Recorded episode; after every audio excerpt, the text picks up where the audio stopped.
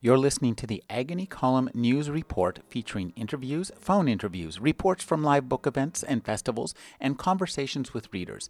You can find additional news, interviews, book reviews, and more five days a week at the Agony Column website at trashotron.com slash agony.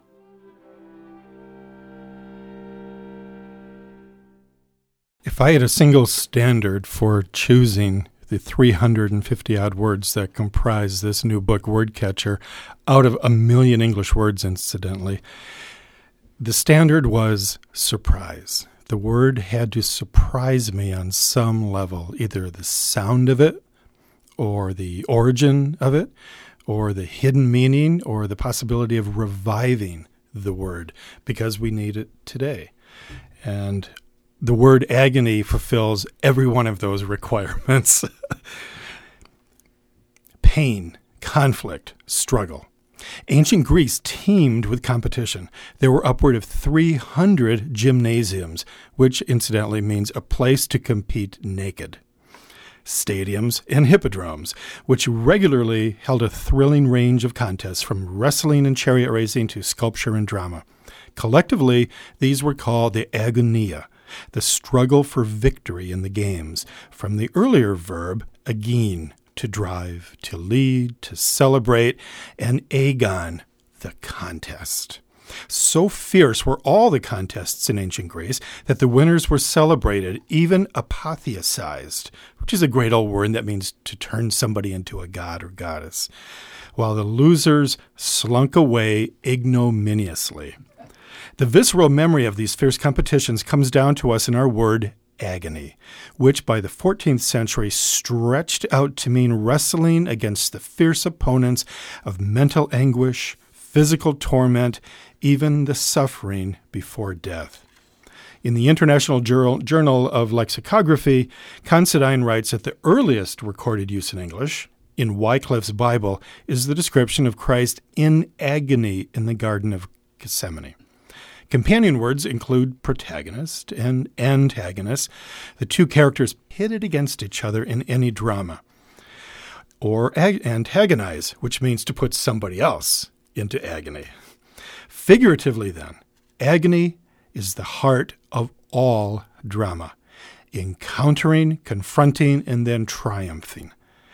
There is no greater agony than bearing an untold story inside you, writes Maya Angelou. Seamus Heaney, the Pulitzer, the Nobel Prize winner from Ireland, expanded on this aspect when he translated the great 9th century Anglo Saxon epic. One way of reading Beowulf is to think of it as three agons in a hero's life. Curiously, it's also a word in science. An agonist is a drug that activates the cell molecules in a way that replicates their natural processes. In China, the writhing of tea leaves in the bottom of a teacup when hot water is poured on it is called the agony of the leaf. And then, last but not least, on Star Trek, agonizers were red glowing weapons used on those who had committed minor offenses, while those who were guilty of major ones were sent to the agony booth. Phil Cousineau is an award winning writer and filmmaker, teacher and editor, lecturer and travel leader, storyteller and TV host. His books include Stoking the Creative Fires, Once and Future Myths, The Art of Pilgrimage, The Olympic Odyssey, and The Hero's Journey. His newest book is Wordcatcher. Thank you for joining me, Phil. Well, you're talking to the right man if you want to talk about words. it, it's such a fascinating subject. And, you know, we seem to be in the midst of a renaissance of books about language. Um, there's a, I've seen more than a few uh, grammar books. Uh, one recently came out called Woe Is I.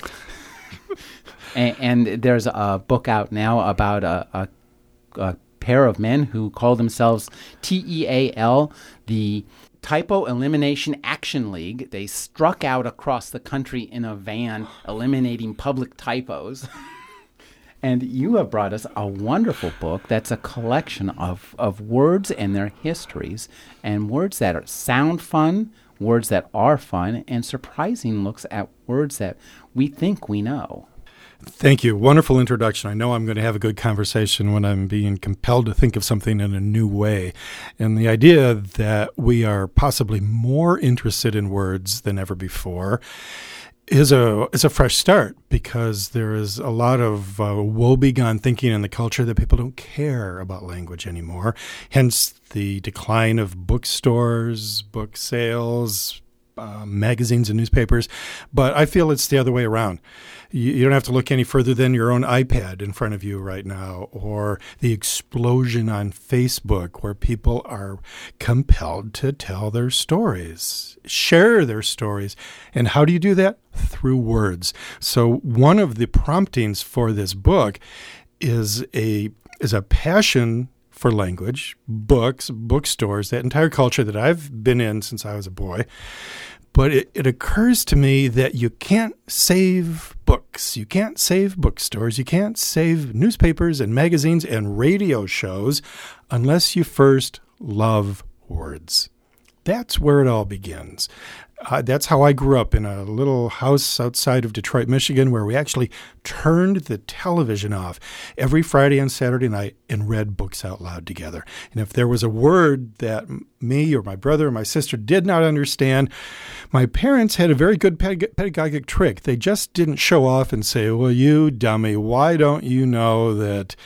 Um, uh, such and uh, rapscallion comes from the old Latin, which means no. Instead, they said, we spent $30 on a random house dictionary that could be a wheel stop for a 747, and you have to walk across the green carpeted living room and look that word up yourself.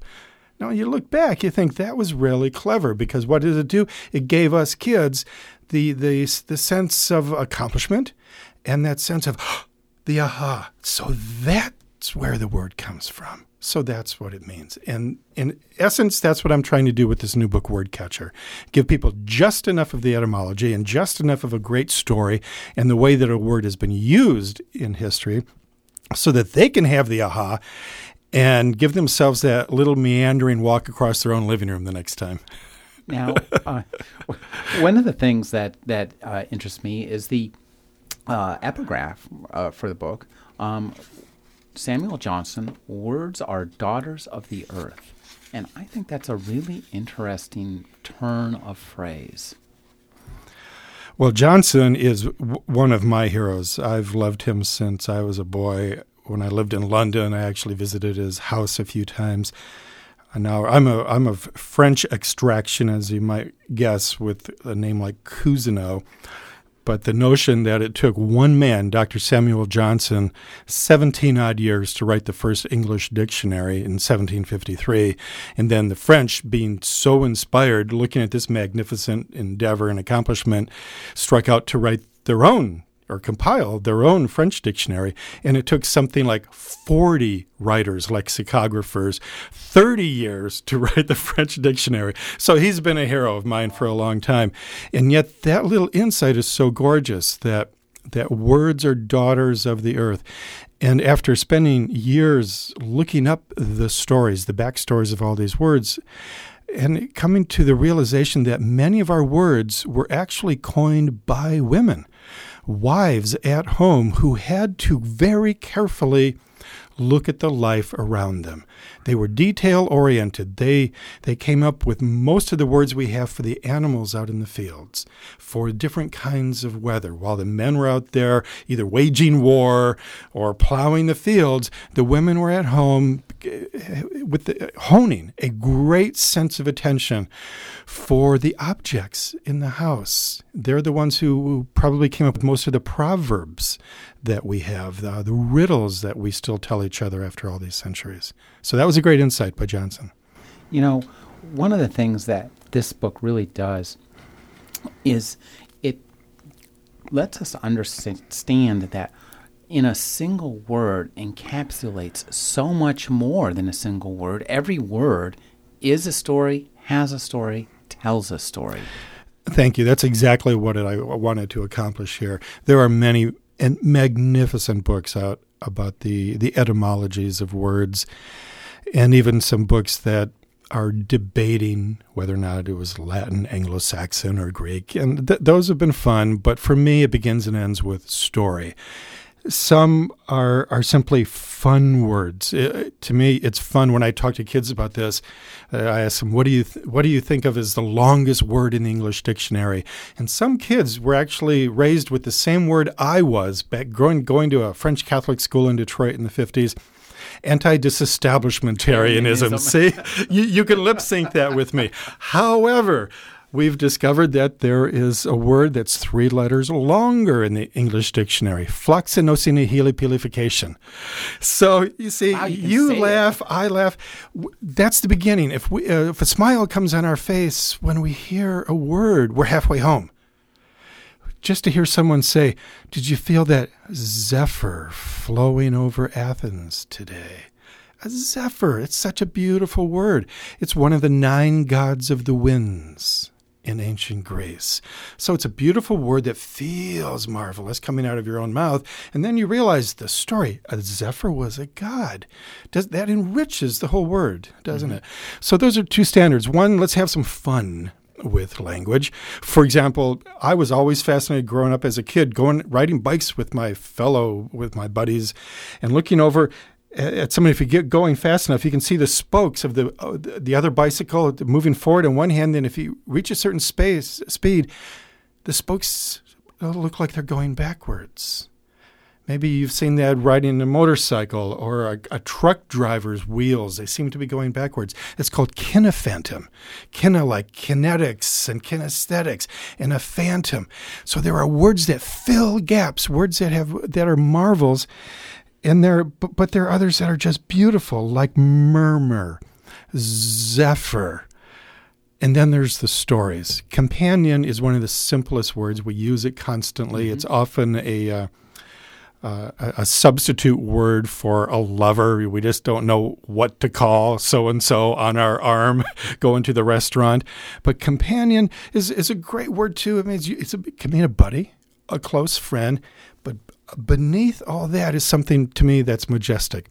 For millennia, you can go back and read references in the Old Greek myths and the Old Testament as well. If a stranger knocks on your door, probably right up until around the 19th century in Europe, and you answered that door and you asked that stranger to come in, cross your threshold, come into your home, you were obligated at that point to treat this stranger as if he or she were family and friends. And then, the moment you actually broke bread together, you were under a certain kind of civil law that said, you have to take care of this person. You have to be kind to that person. So, what arrives at us all these years later is companion, with the P A N in the center of companion, the old French word for bread. The moment you break bread with someone, you are friends. So you can have a beer with somebody, you can go to a ball game, you can do this and that, but there's a moment that is still uh, has some some spirit, some deep vital force in it. Here, have some bread. Pass the bread. Think of what happens in our voice when we say that. It's not the same thing as, hey, throw the relish, right? you say, would you like to break bread? Now, isn't that fantastic to me? Or a simple word like trivia, trivial pursuit. Break it down. It means three roads. Try via. And what it refers to is a phenomena throughout human history. Anytime there is a crossroad where paths crossed, probably earlier animal paths and then coach paths and horse paths and then car paths, walking paths, you see somebody else probably walking in the other direction, you stop and you say, How are you? Where are you from?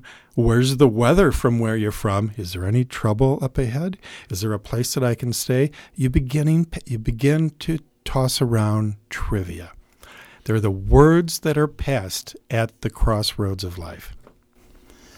One of the things that is just so uh, remarkable about this book is, though, and you do this very well, is to to make us really uh, re-examine what words mean in our lives and, and, and what they evoke in terms of words suggest a huge a spiritual underpinning and a connection that is beyond words that they evoke the myths and and the the commonalities that we share.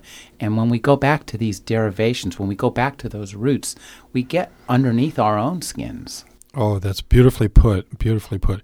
Two examples there. The spirit behind a word. As simple a word as focus. We use it when we're hitting ourselves on the head. Why can't you focus better today? What do you need a cup of coffee? Or you tell your the kids in your in your classroom if you're a teacher, focus, pay attention. Or then we'll say, isn't Michael Jordan's focus ferocious on the basketball court? So we use it in different ways, and it always has a very specific meaning. And what it means is to be able to pay attention to one thing for a, a necessary period of time you back up a word like that all the way to its origins in Latin, and it first meant the fireplace or the hearth. So you say, okay, that's interesting, but go deeper into that. What does that mean? Focus, fireplace, hearth, the fire, people gathering around a fire. What do you do when you look into a fire? You probably don't crane your neck and look all around the room. We've all been in front of fires, camping, or a fire in a beautiful country inn or our own homes. What do you do? You get lost in your thoughts. Often it um, stimulates it your attention. It deeply pulls you in, draws your attention. I would guess the impulse behind a word like that is at least 100,000 years old. It probably goes back into the, our Paleolithic past, in which is one of the things that saved us are the notion of everyone in the tribe or the clan gathered around a fire talking about the same thing. Where when should we plant? Where are the animals this summer? How are we going to survive the winter? All of that is built in, condensed, and compressed into a simple word like focus. I think that's majestic. It's so much fun uh, to to to read this book too because it's very funny I, and there's lots of words that when you hear them y- you know they're funny and I love I, and I never knew this before the derivation of preposterous. yes, preposterous. Absurd, ludicrous, inane, a marvel of a word, both literarily and pop culturally. Every time I cross it, Every time I come across it, I can't help but hear Snaggletooth's lisping voice in the old Warner Brothers cartoon, preposterous. His mincing pronunciation actually helps us break it down so we can appreciate its surreal meaning even more. It derives from the Latin prae, P R A E, before, and posterous, coming after. So something is preposterous because it seems bass backwards, as my Uncle Si used to say.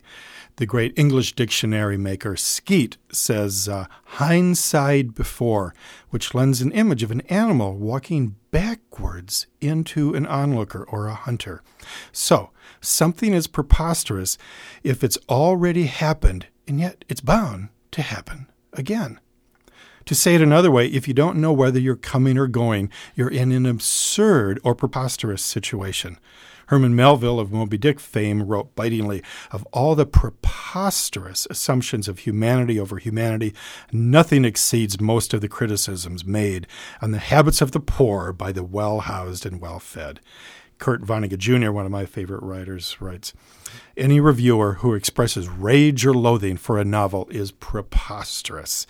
He or she is like a person who has put on a full suit of armor and attacked a hot fudge sundae so that's that's one. You see, some sometimes words are trying to capture something that is so nuanced. A simple one-syllable word just won't do.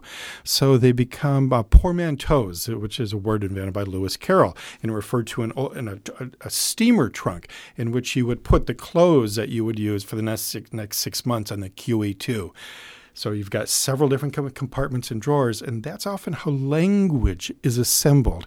Words are put together, especially if you're trying to capture uh, a sentiment like that. Something is preposterous because you can only understand it by reaching backwards and forwards at the same time.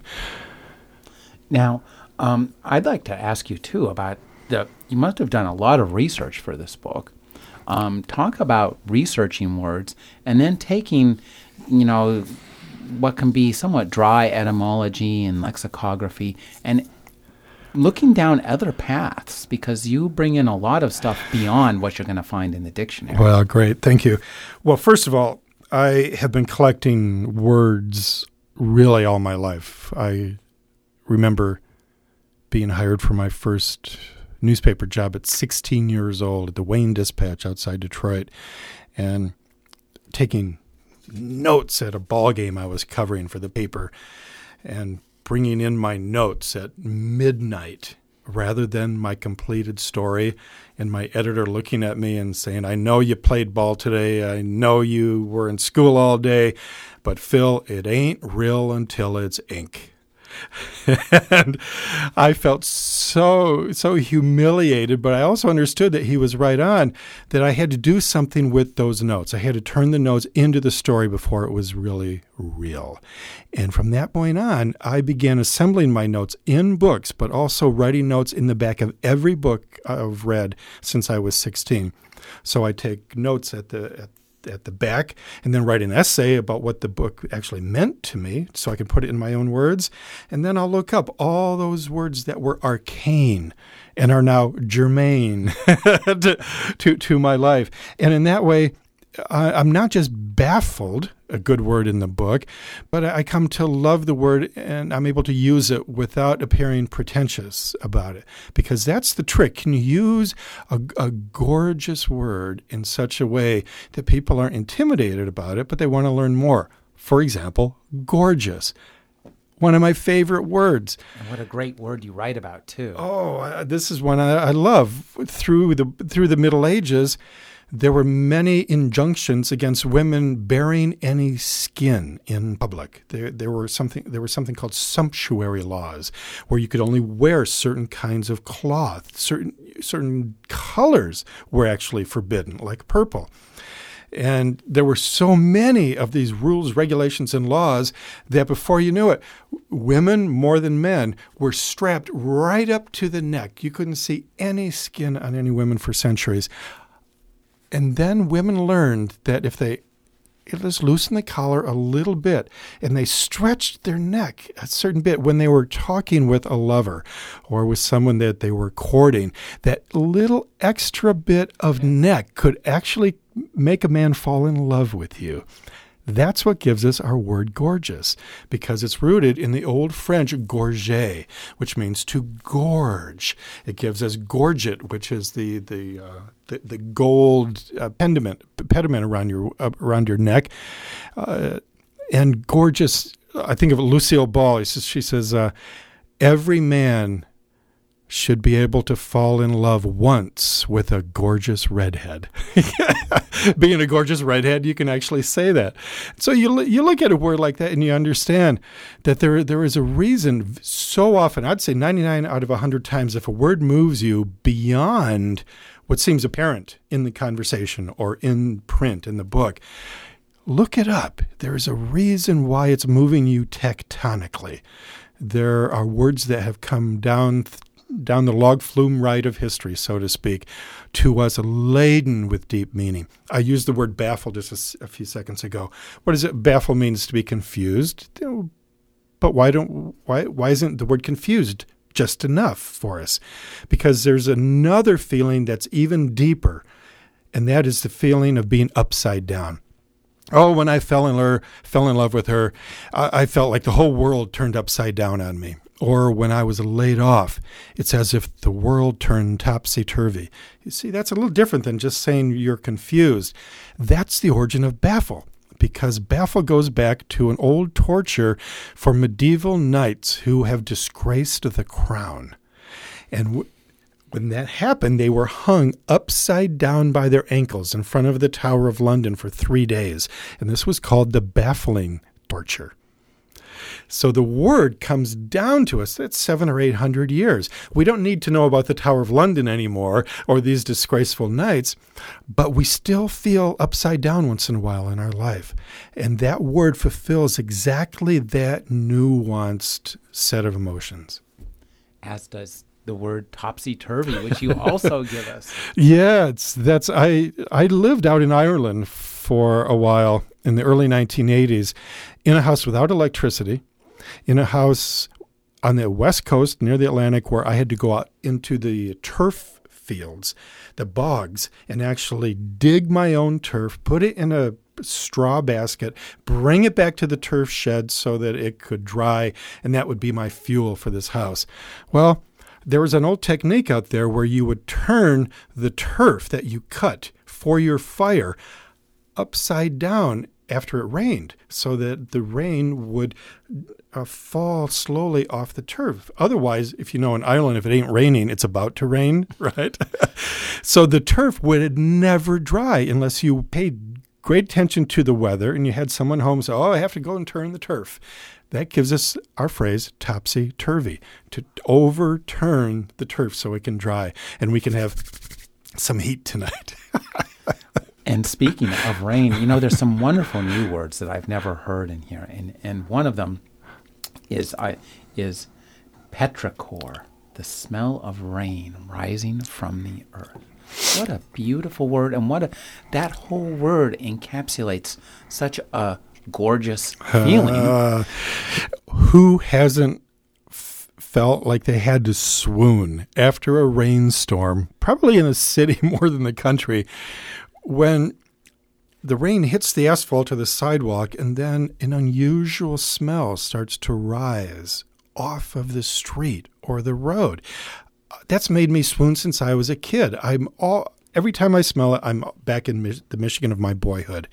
Well, I never dreamed that there was a word for this, but it turns out two Australian anthropologists in the early 1970s felt, well, if there isn't a word, we have to come up with one.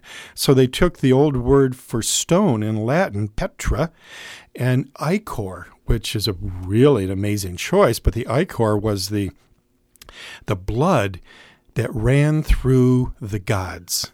And that's what made the gods immortal. It was called the ichor. So they put the two of these together to as, as much to say there is something immortal that's coming off of the stone or the the uh, cement roads of our lives. Now that's respect for language where you try to fill these gaps because you look around and say, isn't there a word? There's got to be a word for another example for that in, in my book that I, I really love is chantepleur. That's one that just staggers me. And it refers to the feeling you might have when you listen to Edith Piaf. Uh, or you see the movie that won the Academy Award a couple years ago with an amazing performance. And some of those words, je songs, uh, Je ne regrette rien, you, your heart wants to soar, but at the same time, you want to weep.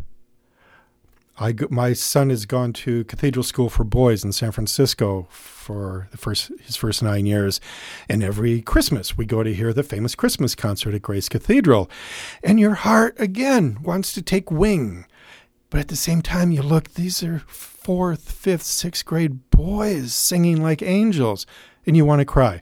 Well, what did that just take me 70 or 80 words to describe this very complex feeling in us that wants to laugh and shout or, or laugh and cry at the same time?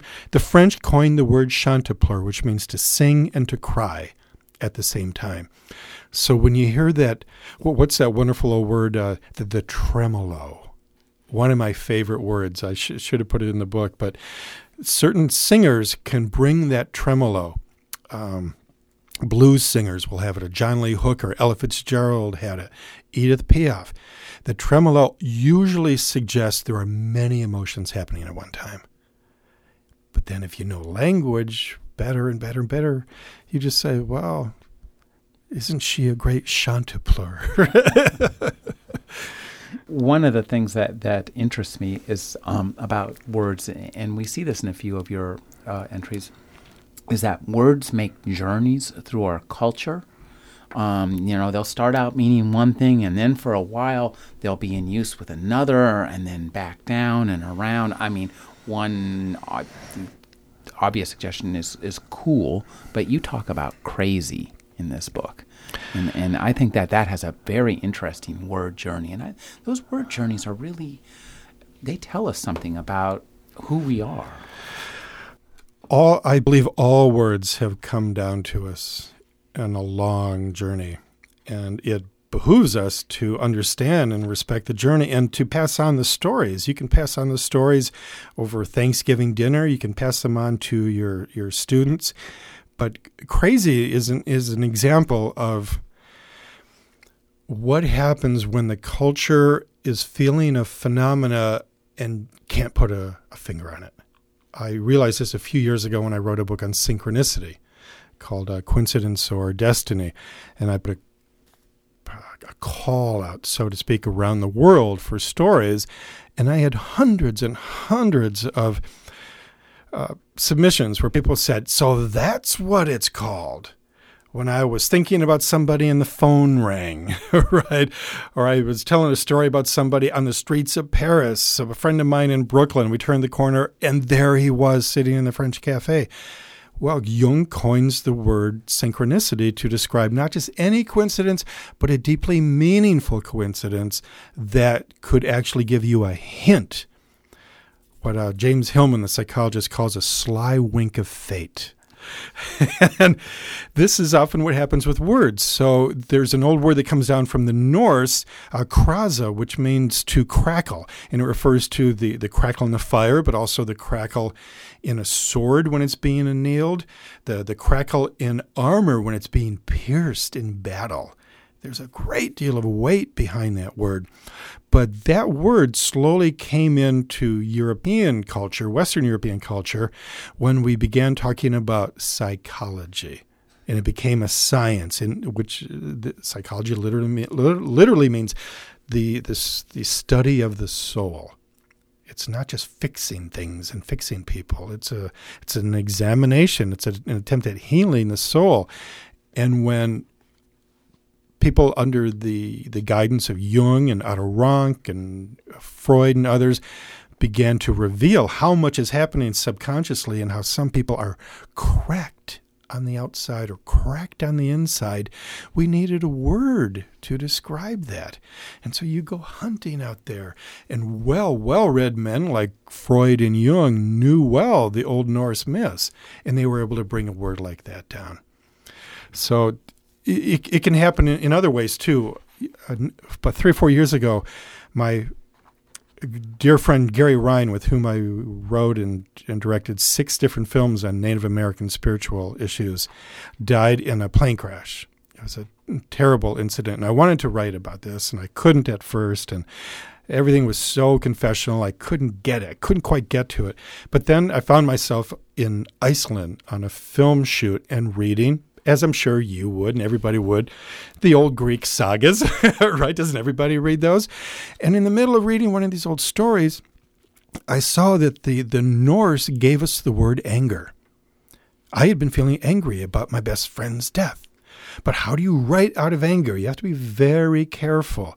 You need to write in a way that someone else can see it through it transparently so you can feel your own emotions.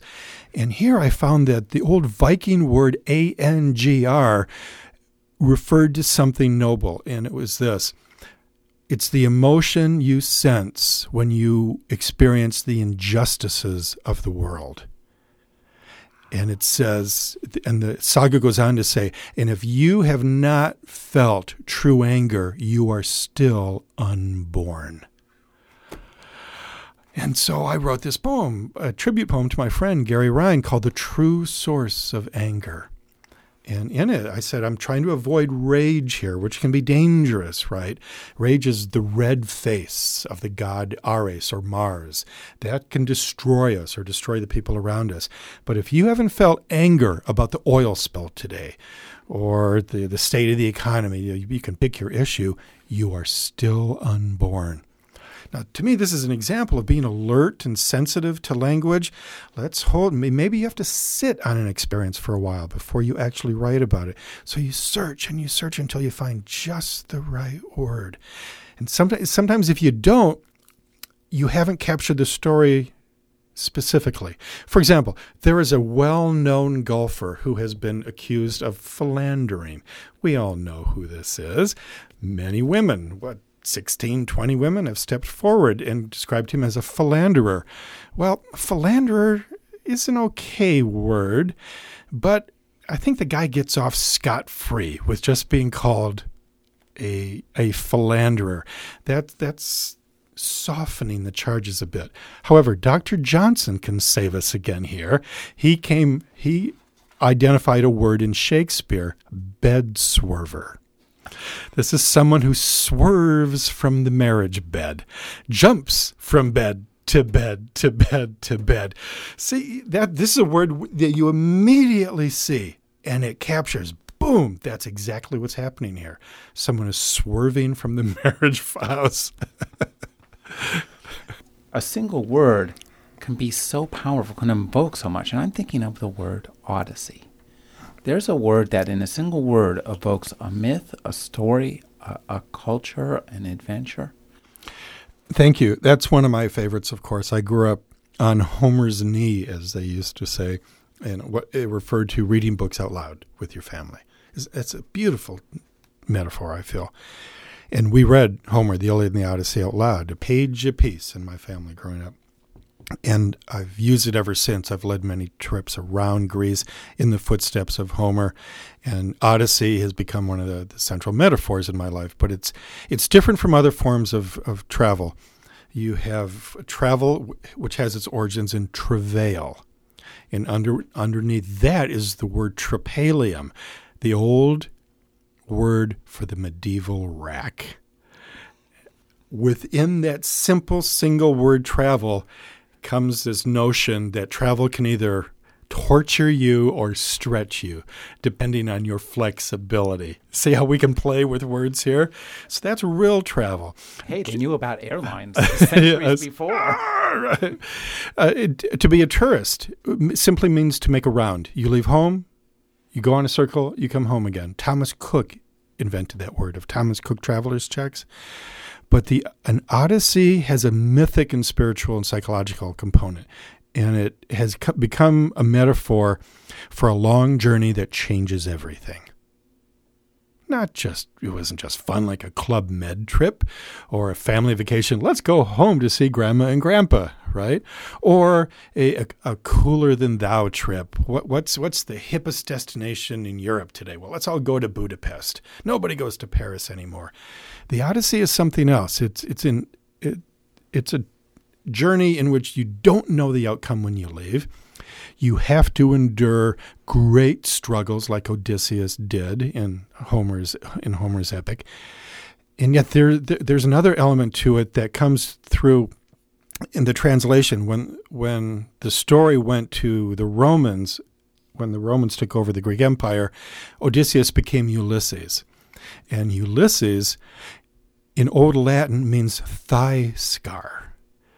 Why is that cool? Why is that important? Well, as a boy, he's wounded in the thigh by a boar. And there is something in the psychology of heroes throughout time, from Odysseus right up to Batman and Superman today. Batman, by the way, celebrating his 700th anniversary this week, as in 700 issues of the comic book. but the heroic behavior is always the idea that a young hero, man or woman, is wounded in childhood. Something happens. It's your relationship with your parents, could be war, it could be economics, but there's a deep, deep wound there that you have to overcome in your life. Otherwise, you're just going to be ordinary. You're just going to be immortal.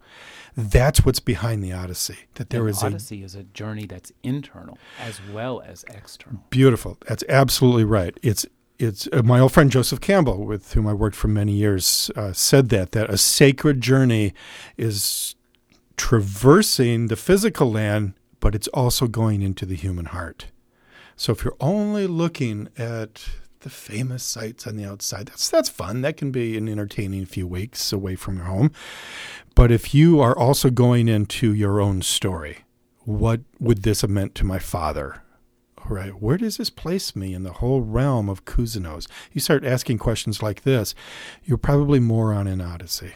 And, and, this book, in a sense, is an odyssey for you because it begins with your earliest memories of your family and your earliest word love of words, and you bring that right back to the forefront. This is kind of uh, you turning your own heart inside out, isn't it? Well, thank you. That's beautifully put. That's exactly right. When I was asked to uh, create the book, it was a great moment at Tosca's in North Beach in San Francisco And my editor, Brenda Knight, said, So, Phil, what do you want to write now? And that was one of those, hey, I've arrived moments because rather than always trying to twist arms, you really need this book. You should publish my next work. They asked, What do you want to write about? And I knew without any hesitation, I, I want to write a book of word stories, not just origins, but I want to tell the stories of words because that's been uh, my lot in life since I really left Michigan. If I coach baseball, youth baseball, so I tell stories. Where does the word fungo come from, kids? When I'm hitting fungos to them, for those of you who aren't baseball lovers, that's when you toss a ball up in the air and you whack it with the bat and hit it as far as you can, so that kids can practice catching fly balls it's a beautiful thing. I still love this sight of the white baseball against the blue sky. It's still a marvel to me. Well, it's a word that goes, it's in the book, listeners, too. Fungo's in the word catcher. And I have dated it all the way back to 1867. And it's probable, if you look in the OED, the Venerable Oxford dictionary, it will say O.O.O, which means of obscure origin, which is another way, it's a euphemism for saying we haven't found it yet. We don't know. But in cricket, there's an old tradition of tossing a cricket ball up in the air and then whacking it. And the guy who whacks the ball says, Fungo, go have some fun running after the ball. Isn't that fantastic? So I tell a story like that to the kids when I'm playing ball. What's the origin of the word catch? Do you know it goes all the way back to medieval hunters and it means to seize. We're going to catch some prey. We're going to catch that rabbit or that deer. That comes all the way down to us in playing catch with, with the kids. So if I'm playing ball with the kids or if I'm giving a, a, a lecture on how the Odyssey still influences movies today, like Apocalypse Now or Heart of Darkness. I'll say, well, let's go in, let's play with these words. Play with the words a little bit. And I think it opens up our discussions, opens up our sense of delight about language. Otherwise, we're putting putting the kibosh on our love of words. And I'm glad you asked me. Where does kibosh come from? yeah, you, you've got to tell us, I'm sure. it, it's an old Irish word for what happens at a, at a wake. And the cover of the person who's just at the cover of the coffin is opened and you look at the corpse inside and you and traditionally you would have a black cap that someone in the family, mother, father, brother, wife, husband, whatever, would go over and they would have the honors of putting the hat on the dead one to send away into immortality. And the hat was called the kibosh. So when we say, oh, you know, we were in dealings with trying to sell the business the other day, but he came in with an, he put the kibosh on our offer. See the way that we use it? It's boom, it's over.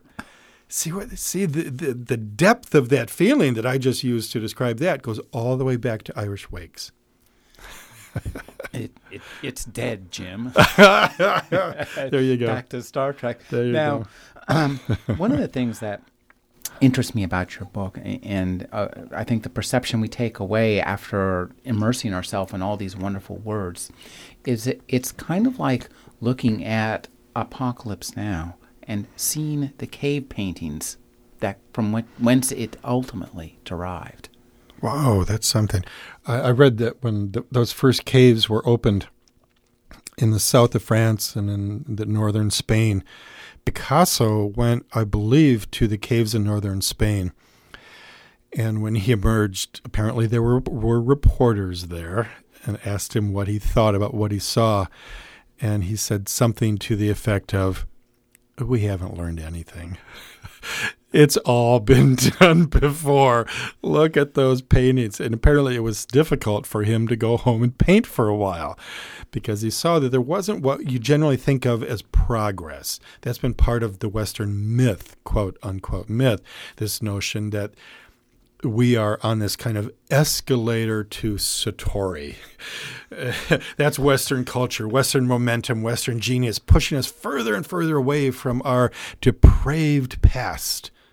And then you look at the glory of the language of Beowulf or Chaucer, or you look at those cave paintings and you say, Vermeer's magnificent. I love Rembrandt. But have we really progressed from these paintings? And there's something like that in words as well. If you listen to the melody of Greensleeves, one of my father, I remember his father's favorite song, and, and then realize that the, the words that were put to Greensleeves, I think date back to about the 11th century. it's such a beautiful love song. Is there anything like that being written today?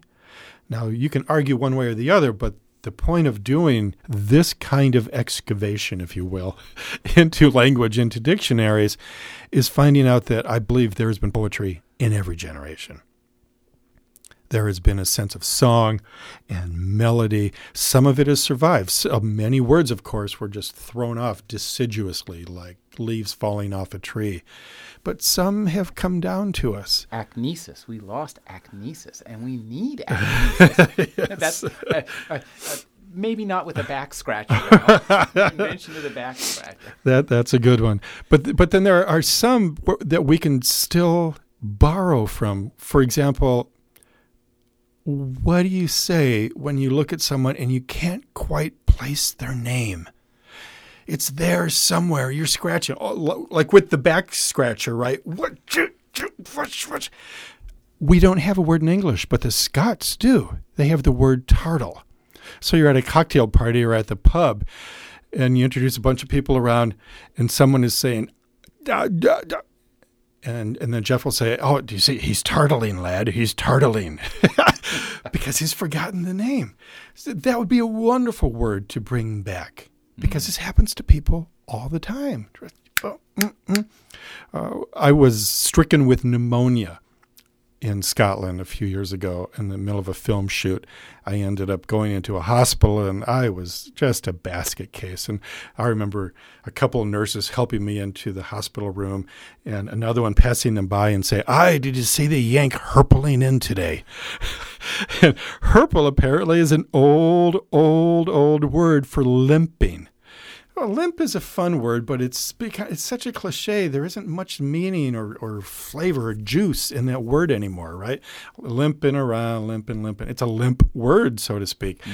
But I guarantee if you say, hey, I saw my wife herpling across the threshold today or herpling into the car, that'll bring a, a sense of delight to somebody.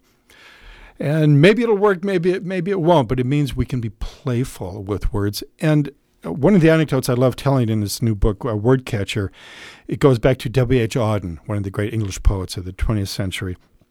And apparently, he was cajoled over and over and over again to teach a class on poetry, but he didn't, like many writers, by the way, didn't believe that you could actually teach it.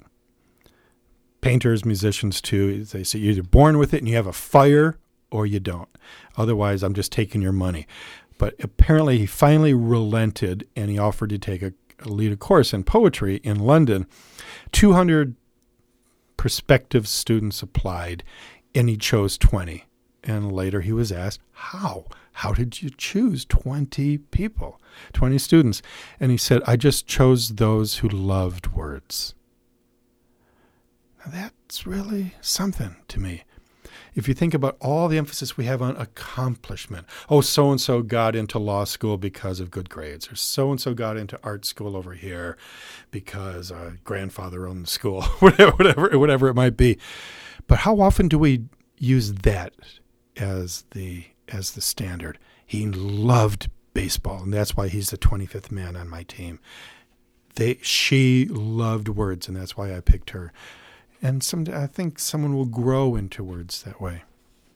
Well, one of the things I think that's so wonderful about this book is the way that we it helps us understand that when you're looking at definitions of words and, and, thinking about the definitions of words, what you're also really thinking about is you're defining yourself.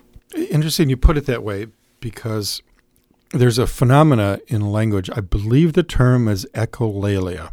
and it refers to that phenomena that we all hear on the bus, on the boardwalk, here in Santa Cruz, at parties, when someone will say, Oh, I saw that movie the other night, and it was like, you know, I mean, it was, I was like, yeah, wow, you know what I mean. it's this searching. You can feel there's some pathos in it. So I don't want to make fun of it, but there's real pathos there. Someone is looking probably for a colorful expression. Avatar changed my life. It was dazzling. Or a, a metaphor. Avatar was to this era what Gone with the Wind was to the 1940s. You're reaching for some kind of expression, but you can't unless you've read you will not find that simile or the metaphor or that sparkling image or the word behind the word, the word behind the story, unless you've been paying attention for a while. And if you haven't, it's very hard to communicate well. And this ends up being painful. When you're in a relationship with somebody, it could be a marriage or a love relationship or a relationship at work, and you end up saying, Yeah, but what I meant was. How often does that happen? in our communication. It happens over and over again. So part of my my uh, mission in this book, I say, say you might describe it as, is to spread some of my joy and enthusiasm that words are both precise and loose enough to be colorful. Uh, I'm dazzled by the fact that the English language just recorded its one millionth word recently. Now, if you're not if you don't know how to put that into perspective, think that in a Chinese dictionary, you will only find 80,000 words. Those can be joined and coupled together, and you have rich, rich, rich associations after that. The French language, as wonderful as it is, has a 300 to 400,000 words. German, 500,000. We have a million words in English now. Partially because of the way it was first formed with the Anglo Saxons and the French from Normandy coming in to give us that, but now it's also immigration. We have so many words. The word boondocks from the Philippines, one of my favorite in this book. It, it, it refers to uh, the mountains in the north of Luzon. How did it come to America? The Bataan Death March hundreds and hundreds of GIs captured by the Japanese. Handful of them actually escaped while the rest of them died in those camps during World War II. And the ones who did escape made their way up into the northern mountains of Luzon, and when they came home three, four, five years later, someone would say, Hey, Joe, hey, Jeff, where were you? And they would say, Man, I was f- the farthest reaches of civilization you can imagine. I was out in the boondocks. Isn't that something? So rather than just say farthest reaches of civilization, the culture really always, always, always wants to shorten. always. So for those GIs to come back and say boondocks saved us a lot of breath. and, and that's partially what I'm trying to do in the book. Bring some joy, bring a sense of dazzlement behind. Do I have time for one more story? With this one that I remember from being a boy was Shanghai. I remember reading Jack London's wonderful book, Sea Wolf, with the family and feeling like I was being transported around the world in this book. And then years and years later, I move into North Beach in San Francisco and I'm learning the neighborhood, learning some stories as I want to do. And I go into one of the, one of the, the oldest bars, the saloon. It goes back to the Civil War. And they told me, uh, uh, careful, that's where the, the deadfall was over there. So what the heck's a deadfall? And so don't you know this is where the this is where the uh, the old ship captains used to Shanghai the sailors. What do you mean Shanghai? Well, the story goes that those ships that came from the east coast down around Cape Horn all the way up past Valparaiso, Chile to San Francisco with pianos and wine and dresses from the East Coast to trade for buffalo hides up here and so on, later with gold. They um, often it would take three or four years, and you would lose roughly half your sailors. Thrown overboard, died on the ship, or just went AWOL somewhere, let's say in Valparaiso, Chile. When the ships arrived in, in the San Francisco Bay, they were depleted of sailors. And so the captains um, worked out a deal so they were in cahoots, a great old Irish word, by the way, to um, to get the sailors drunk. They would come in and they would spend three years of wages in three or four days in the North Beach, San Francisco bars. They would get drunk. Sometimes a Mickey Finn, remember that old word for a little drug, an amphetamine of some kind, would be tossed into the beer or the wine. And then they were pushed down the deadfall. They would drop to the bottom of the bar, and the, the ship captains would come in and grab six or seven or eight of these guys, completely drugged out of their mind, take them back on the ship and let them dry out there, and they would awaken a few days later, halfway to Shanghai. so, so that is coming full circle. So for, for so thank you for making that observation my boyhood fascination. Dad, Dad, what does Shanghai mean? What an amazing word. Philip, go to the dictionary. That's why I bought the darn thing. and here I still have the wherewithal to ask that question in a San Francisco bar. Did you just say Shanghai? What, what, what does that mean? So the whole story comes pouring out to me. So maybe that's the, the moral of the of the lesson here that the it's one thing to learn an interesting etymology. Um, desultory, for example. I, I, love the fact it goes back to those guys like Ben Hur in the movie who could leap from horse to horse to horse in those chariot races. Mm-hmm. They, they were called desultors. And now that word comes to us to describe someone who leaps from topic to topic to topic to topic. It's got its origins in in the old hippodromes, the old chariot races of the Romans. Isn't that's amazing to me? I'll never see the Ben Hur movie the same way. well, that's part of the joy of this, isn't it? So, God, I can never read that word the same way, or never hear that word in a song, or see that movie the same way. So that's the gift my parents gave me. My teachers going to school in Detroit, a lot of focus on the beauty of words, not just being cleverer than thou but the beauty of words, which allows us to have a sense of delight when we're actually in conversation with each other. And a wonderful conversation with Phil Cousineau. His newest book is Word Catcher. Thank you for joining me, Phil. Thank you, Rick. Thank you.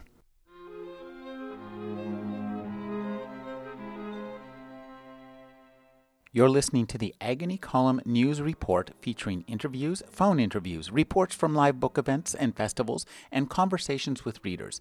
You can find additional news, interviews, book reviews, and more five days a week at the Agony Column website at trashotron.com slash agony.